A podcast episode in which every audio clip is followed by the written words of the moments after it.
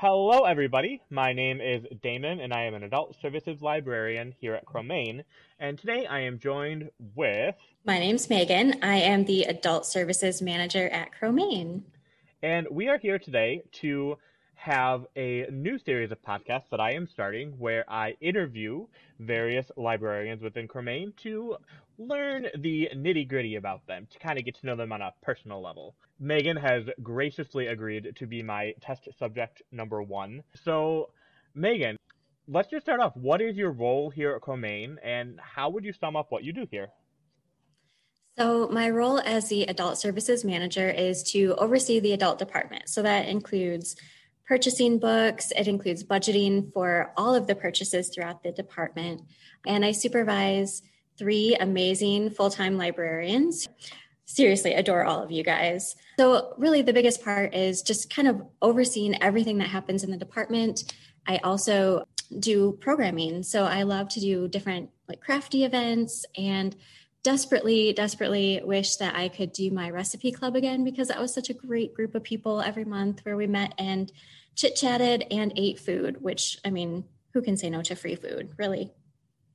Yeah, that sounds absolutely amazing. I next time you have one of those programs in person when it's possible again, I'm gonna have to step in just so I can eat some delicious food. Definitely, definitely.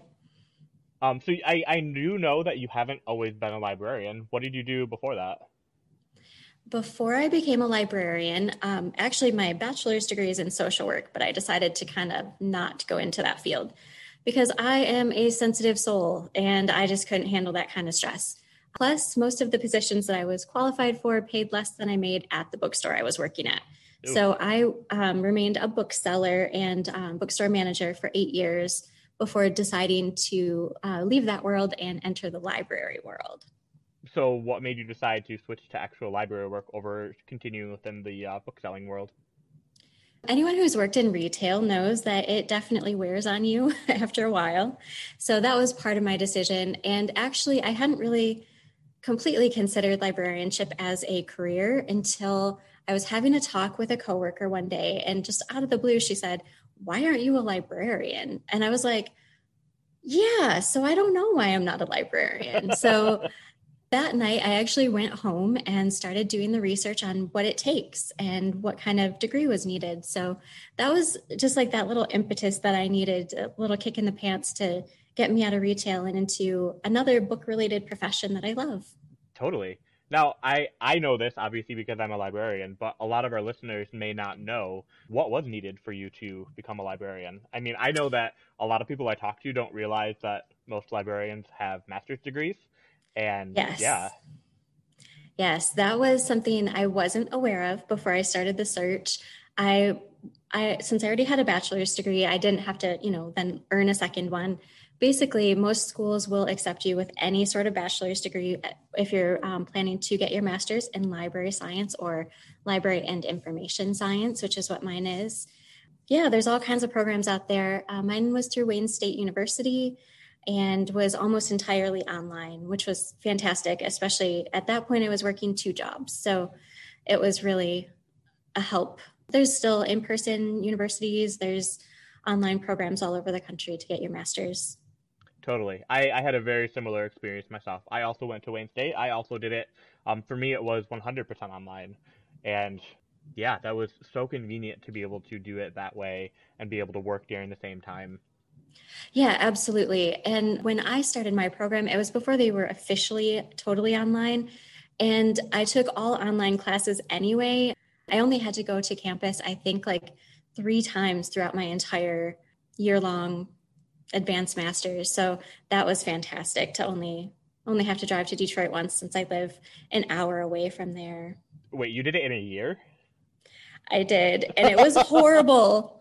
I don't recommend anyone do that, especially because I was working two jobs. That was insanity. I was like, well, at that point, I had started working as a part time library assistant at a library near me. So I was doing full time and then cut down to, you know, part time at the bookstore and doing part time at the library. And the reason I went for the advanced program was that I was told by the director of the library. I was next in line to get a librarian position. And then the economic crash of 2009 happened and was laid mm. off. So that was a fun time. But that's the the only reason I went straight through for a solid year, you know, all four semesters, full time, and it was terrible. It was so stressful. So I, I don't recommend that. No, don't do it. Don't anybody do it. yeah, for, for those of you listening, the current requirement at Wayne State is you take 36 credit hours of graduate school level courses, and they recommend that you take generally around six credit hours per semester. So for me, I did it in six semesters. I did it in two years because I did summers. But imagining fitting that into a single year, it's just mind-boggling. So uh, go you, Megan. Um, more power to you. Save some money that way. But oh my goodness. Yeah, um, my final semester was there were tears involved and not good tears, not tears of joy, tears of like, oh my gosh, what have I done to myself? Why did I do this? so you said you've been a librarian for how many years now? Um, since 2009, late 2009. So okay. I'm, I'm on 11 years, coming wow. up on 11 years. Yeah, during that time, you must have had a many good experiences, many bad experiences as well, I'm sure. But what is your favorite part about being a librarian? Um, I well, that's hard. So there's I I'm going to say two things. One is the the answer that is true. I do love to work with people. I love meeting new people. I love to be able to help people and I love recommending books. The other part that is awesome is you qualify for so many advanced copies of books. So I get to read a, lot of my favorite authors months before they come out, which I know that's not like the answer that I'm supposed to give, but oh my gosh, I do love that. See, I'm glad you gave that answer though, because it's such an honest answer. And I I totally agree with you, but I am so behind on all the arcs I have. I was more excited yes. about that when I had more reading time.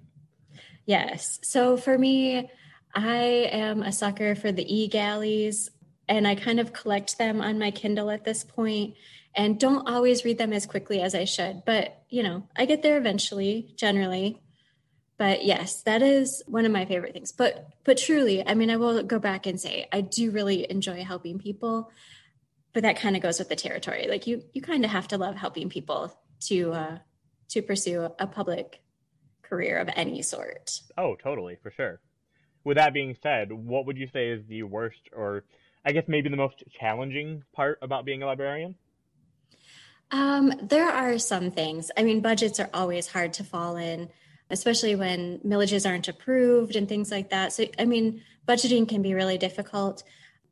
But also, here's my other honest answer I have over 600 books on my to read list right now on Goodreads. And that is after cutting out like 200 titles in the last couple of months. 200 books that I decided, nah, maybe not. And I still have over 600 in my to read list. That is hard. Who has time to read all that? But so many good books keep coming out. I I just I think I like to hoard book titles. Maybe that's what it is. If it makes you feel any better, I know somebody who has their to be read list in the thousands. So Whoa. 600 suddenly does not sound so bad. But um, yeah, oh my goodness. By the way, uh, listeners, we did record an episode with Heather a while back talking about managing our to be read list, and you can uh, listen to that to hear about more of first how we make our to be read list and how we how we do it. So let's talk about books then. What is the best thing that you read recently? So I've read a lot of really great nonfiction recently. I actually purchased our nonfiction for adults here. So of course I find so much good stuff. So, one of the ones I read in the last couple of months that I really liked and found really helpful was a book called Breath. And the author's last name is Nestor, N E S T O R. I don't remember the author's full name, but it was really, it's like centered around the lost science or the lost art of the science of breathing. So, it talks about how our breathing has changed, like based on our posture and how our breath can calm us or even like get us more riled up. I thought it was going to be kind of dry. Glenn recommended it, so I read it and I was really, really interested in it. And it's got some great breathing exercises um, throughout and toward the back of the book too. But I really I felt very connected to that book because as someone who does get pretty rough anxiety sometimes, just remembering to take those deeper breaths and to breathe regularly and not shallowly has helped. So there's that one. Another one that I really, really, I've read it a couple times now, um, is The Midnight Library by Matt Haig. Excellent fiction, excellent. So it revolves around a girl who is, I guess the best way to, to say it without giving too much away is that she awakens in a library where all of the possibilities for her life are stored in different books. So she goes to a shelf and she can live out those choices that she didn't make. And um, it all wraps up at the end. It's super, super interesting, very well written. Both the print version and the audiobook version are fantastic.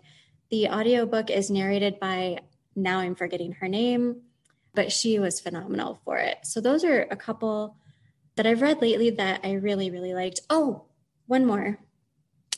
Lenny Kravitz wrote a memoir called Let Love Rule. And I, as a teenager in the 90s, was all about some Lenny Kravitz music. so I loved listening to his audiobook for this one because he had such a strange, interesting life.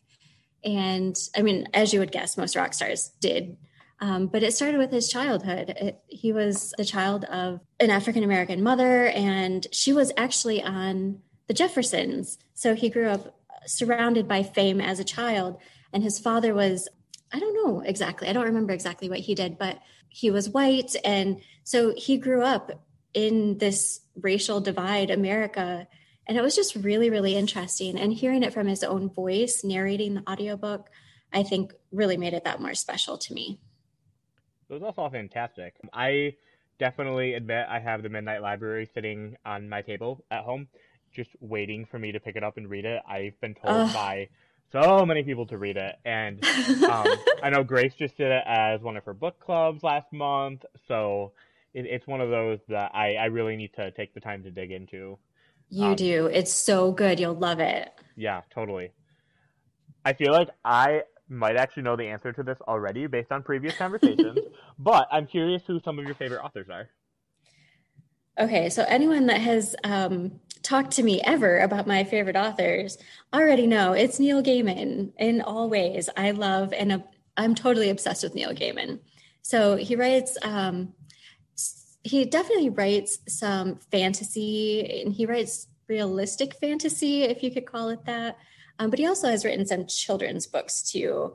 And uh, yeah, he's my very favorite. But I do have some other favorites too. So I've been on a Brene Brown kick. She does self help, particularly dealing with uh, vulnerability and shame and how accepting those things about yourself can make you more open to wonderful experiences going forward. So I really, really appreciate her writing. And then two more is just Margaret Atwood. She is so classic. I love her so much. Definitely a big dystopia writer, which is one of my secret uh, favorite, wonderful favorite categories ever uh, that are so disturbing and I love them. So her book Oryx and Crake, I've talked about with other people in the past. So strange, but so so interesting. I like really weird books. I'm just going to come out there and say that. So, a lot of times when people ask me for recommendations on what I read, I have to be careful because a lot of people don't like the same kind of stuff as me. So, I try to be really aware of what other people are asking for before I give suggestions because really, not everyone can handle Margaret Atwood or Neil Gaiman or basically any of the the fiction authors that I prefer. Oh, and then the last one, Matt Haig. Midnight Library. I've read quite a few of his. He he also writes nonfiction, and they are fantastic. His nonfiction all revolve around mental health, so okay. I'm all about that. I honestly didn't realize he wrote. I, I had only heard his name through the Midnight Library, so um, oh. I almost thought that was his debut book, and yeah, that's that's really cool. No, he's been around for a bit. He's got some fiction novels too. I think I've only read one or two of them, but the nonfiction I really enjoy it. And he's also a great presence on social media. I don't really social media anymore, but every once in a while I do pop on Instagram to check out what's going on with his feed because he is so uh, mental health. And with May being Mental Health Awareness Month, I've definitely been checking in a little more often with both his feed and, you know, all of my friends, making sure everyone's doing all right. Yeah, definitely. So I've got to make you choose now. What would you say is your number one all time favorite book of all time? Ah, Damon, no. You knew it was coming. You knew no! it was coming. And I've been thinking about it because I knew I was going to be asked this, and I just. all right. American Gods, Neil Gaiman. I read it based on the cover in, I think, 2001 or 2002 when I was working at B. Dalton Bookstore, which sadly doesn't exist anymore. They were swallowed up by Barnes and Noble. But I loved the cover on it. It was just this dark black and green cover, and it had a tree on it. Like, and I'm, I love trees. Mm-hmm. So any sort of tree, it kind of almost reminded me of like a Tim Burton tree just at a glance. And I had to pick it up and I read I read it through in like 2 days and I had never really been much of a fantasy reader before, but that one got me. So that's my all-time favorite, but I mean really also the first real book that that got me hooked on reading at all was The Secret Garden by Frances Hodgson Burnett. Ooh. Uh, it was my first Scholastic Book Fair book. It was the first, you know, real kids novel that I read and really, really got sucked into reading. So that's always that's always in my list too. But my my more modern favorite is definitely American Gods. I read it at least once a year. The TV show that came out, eh, that's all right. But I was just about to ask you what you thought of it. okay, so I'll be honest, it started off okay it started off like the book. And then because it was popular, they stretched it far too long. I think the book's only like 350 pages or something like that, but they made multiple seasons out of it. And it just, it's not, it's not my favorite. I watched the first season. I started the second one. Couldn't stand it because they just, they stretched out everything so far when in reality in the book it happens fairly quickly. So that was, that was kind of disappointing for me. But I'm all about the book. And they even came out with a new audiobook recording a few years back that was a full cast audio recording. So that was pretty interesting too. Even even if you just listen to the original audiobook version, it's fantastic. The narration is great. That sounds really, really neat with the full cast recording. I love when audiobooks do that. Have you ever listened to any of the graphic audiobooks? So they're like graphic audio, a movie for your mind. It's oh my gosh, it's fantastic. no, seriously, they they add sound effects and everything. Um, it's full cast, like you were talking about, and it's it's really really interesting. I um listened to one by Brandon Sanderson, and it's it's interesting comparing it with the book because things that are written out in text in the book are sometimes converted into actual sound effects and it's it's fascinating. I wouldn't want to do it on like a first read of a book, but it's super immersive. I have not listened to one that's quite to that level. I was listening to one over the winter driving to work back and forth and I don't remember which title it was at the moment, but it had sound effects that scared me. So one of the sound effects was like this vibration sound that I think there were like vampires in the room or something. And I thought seriously something was wrong with my car because I had it turned up kind of loud to counteract the, you know, the sound of the tires on the road. And I was really sucked into it. And all of a sudden I just hear this loud vibration. I was like, what is going on? Oh my gosh. oh no. So it was a moment of panic, but I got mm. over it. Yeah, at least the ones I'm talking about make it very clear at the very beginning of the audiobook. Like there will be sound effects in this. yeah, this one didn't say anything at the start about having sound effects, so it totally scared me. Hmm. So let's move away from books and libraries a bit. And I am dying to know do you have any secret talents? Define talent to me because there are things that I do that I'm not sure that that's really a talent unless other people think it is. Something that you are really good at, but I have a pretty broad definition of talent. Like it can okay. be anything.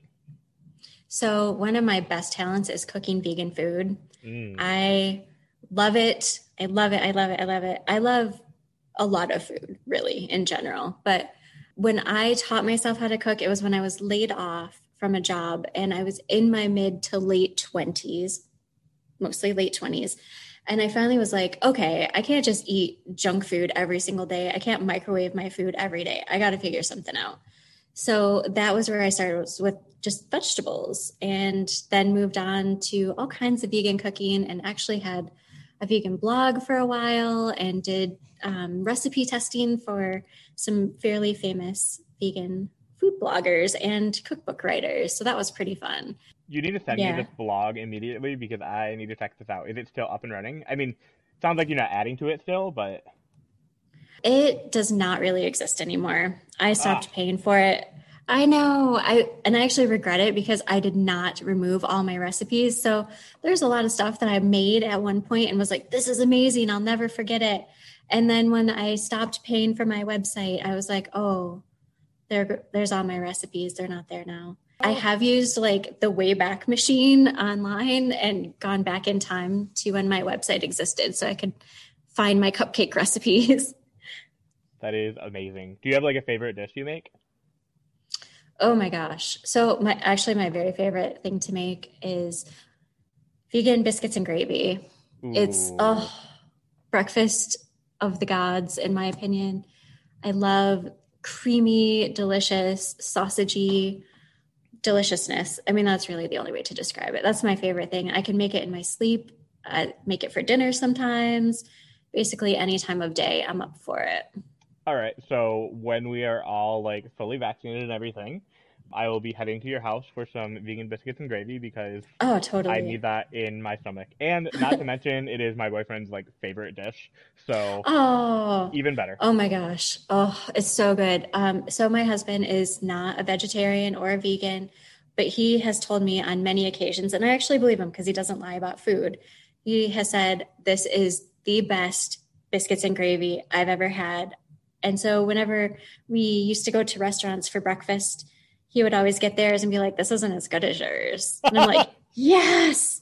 Yes, and it's not bad for you. yeah, mine didn't even have real sausage in it. Doesn't oh, even yeah. have real butter. Doesn't even have real milk. No cholesterol. We're solid. We got this. That is awesome. So obviously cooking is one, but do you have any other hobbies that you like to do? Absolutely. So I like what I call my old lady crafts. I am all about crochet. I can make blankets. I, actually, I think that's like the best thing for me to make is blankets. So um, at some point, Damon, I will be making you a blanket because I don't really know how to crochet much else other than giant square objects. So I am working my way through everyone I know. And at this point, pretty much every single family member of mine has a blanket or two. And so now it's coming on to coworkers. I'm working on one for Grace right now for her um, belated birthday. So you'll be up next. that is incredible. so, okay, aside from that, I also really, really like to do cross stitch, which involves a needle and thread and stabbing a piece of fabric, you know, sometimes thousands of times. So that's a fun one, especially after a stressful day. Do you do more embroidery work on that, or is yours just like the basic cross stitch?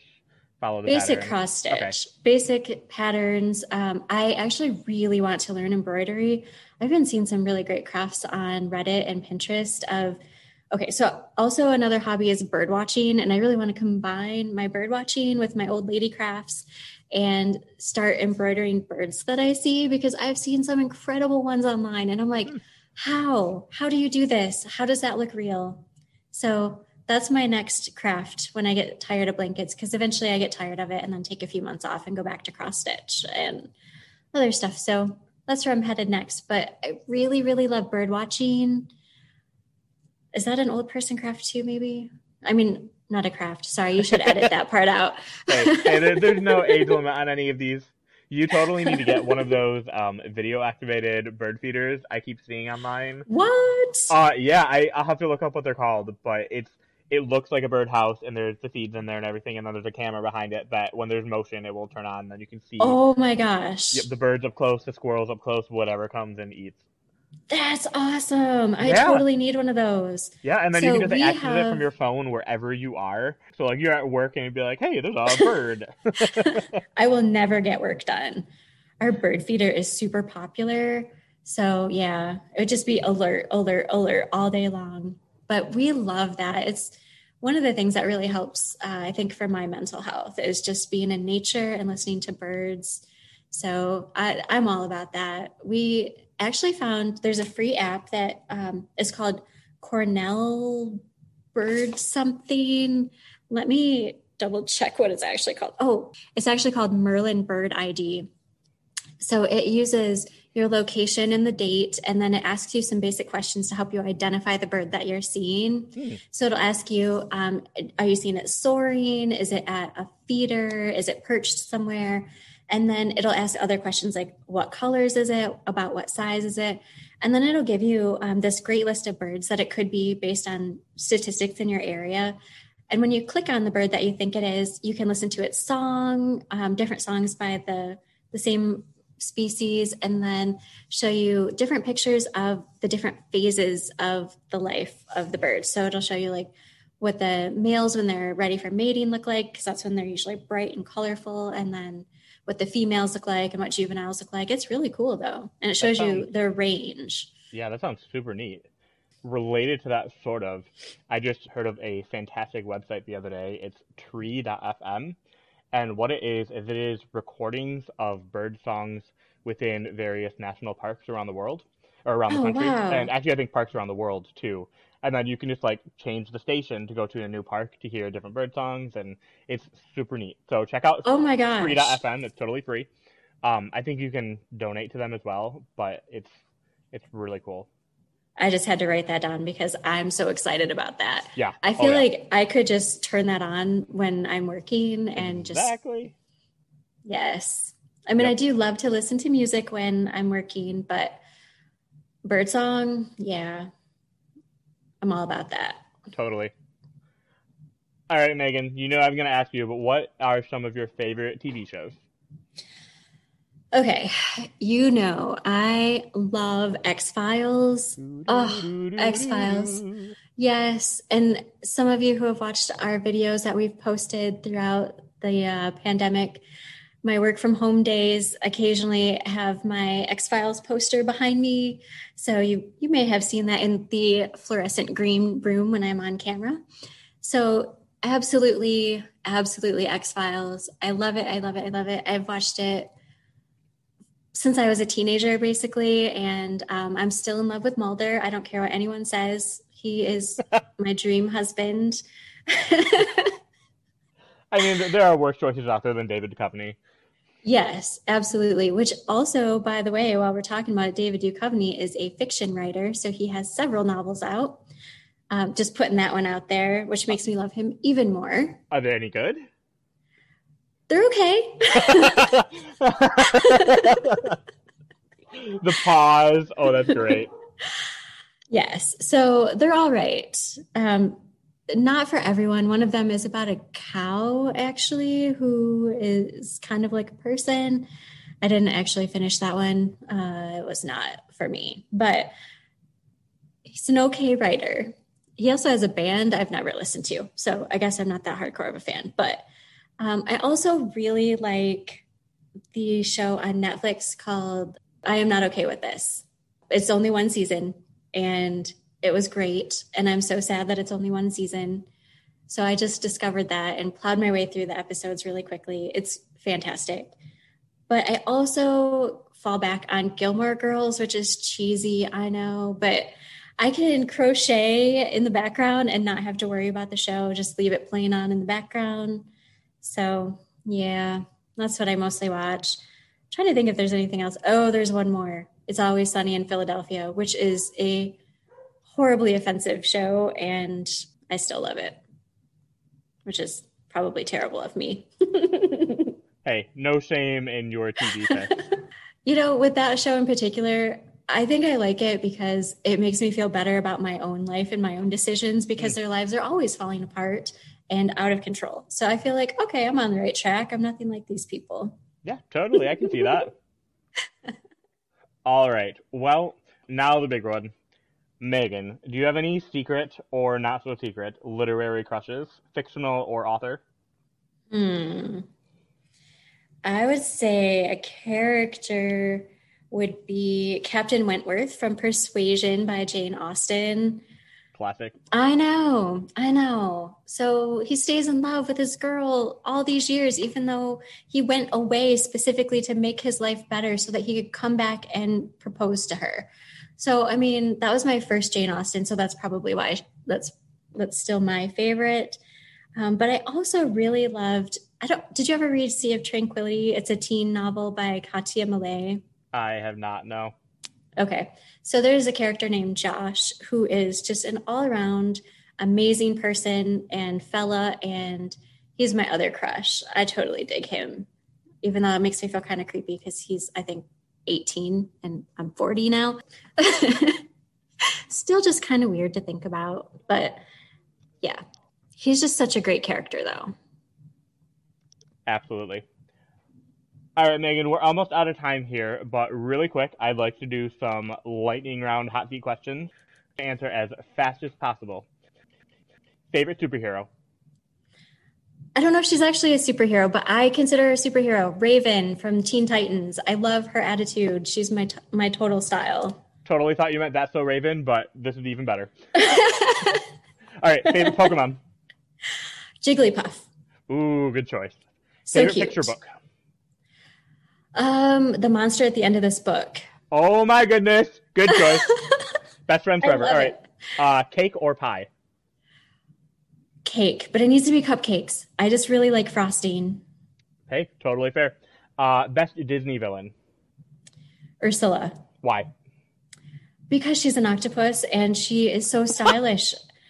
I love octopi and um, she's very like witchy and I love witchy stuff. So I, Ursula. That's the best best reason though, because she's an octopus. All right. When you were five, what did you want to be when you grew up? a veterinarian. Ooh, okay.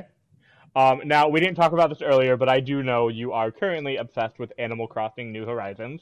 Oh my Uh, gosh. Who is the best villager? I it's so hard to choose. I think I'm actually going to say Papi, P A P I, not P O P P Y. Uh, Papi, he's a horse, and he is one of the lazy characters who makes me laugh every single time I play it. He comes up with the most random, bizarre things. Also, um, I accidentally gift him dresses sometimes when I wrap up their gifts and forget to color code like who would get what. Mhm. And he likes to wear my dresses, so I'm all about it. That's fantastic. Always got to get your validation there. Yeah. All right. Best mealtime. Mm. Breakfast. Mm. I love me some breakfast. Okay. I'm a grump if I don't eat it. Two more quick ones. Best Gatorade color. Blue. Light or dark? Oh, there's different ones. Oh yes, there's like four different ones. Oh, I guess I'm thinking. I think uh, light blue. Okay. The light blue is like sky blue, and the other one's like royal blue. Yeah, light blue. Light Okay. blue. And finally, your favorite video game besides Animal Crossing. Tetris.